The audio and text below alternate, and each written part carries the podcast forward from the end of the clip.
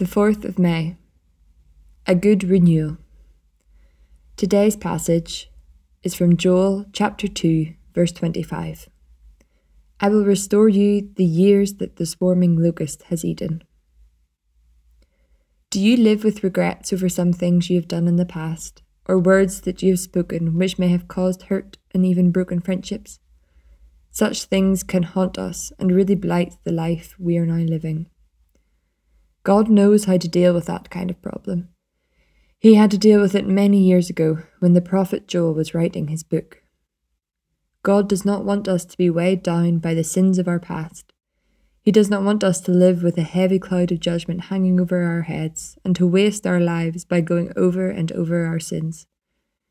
God wants us to truly repent of our sins and to turn from them we confess our sins, we turn away from them, and we are truly sorry for the way our sins have made us guilty before God and maybe before others as well.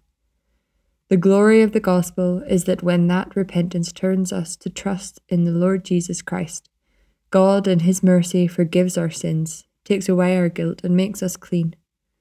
He gives us a new life, a life that is better by far than all that went before and He can make us really useful to Him in the days ahead.